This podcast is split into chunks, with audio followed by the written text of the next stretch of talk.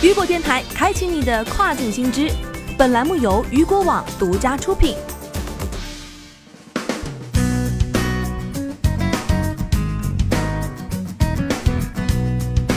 Hello，大家好，欢迎大家收听这个时段的跨境风云。那么接下来的时间将带您一起来关注到的是，卫视平台家纺品类热度超去年旺季。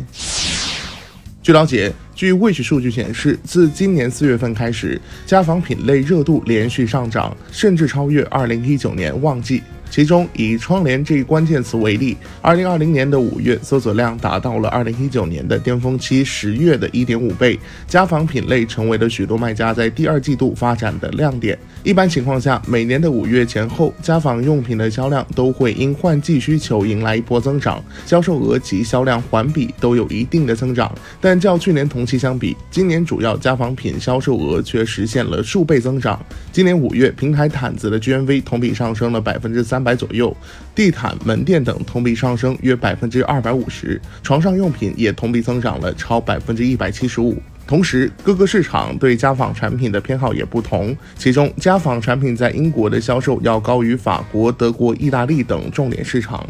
在品类上，英国市场对产品的喜好程度更接近美国市场。好的，以上就是这个时段雨果电台为您推送到最新一期的跨境风云。想要了解更多跨境电商资讯，您还可以持续关注到雨果网。我是大熊，我们下个时段见，拜拜。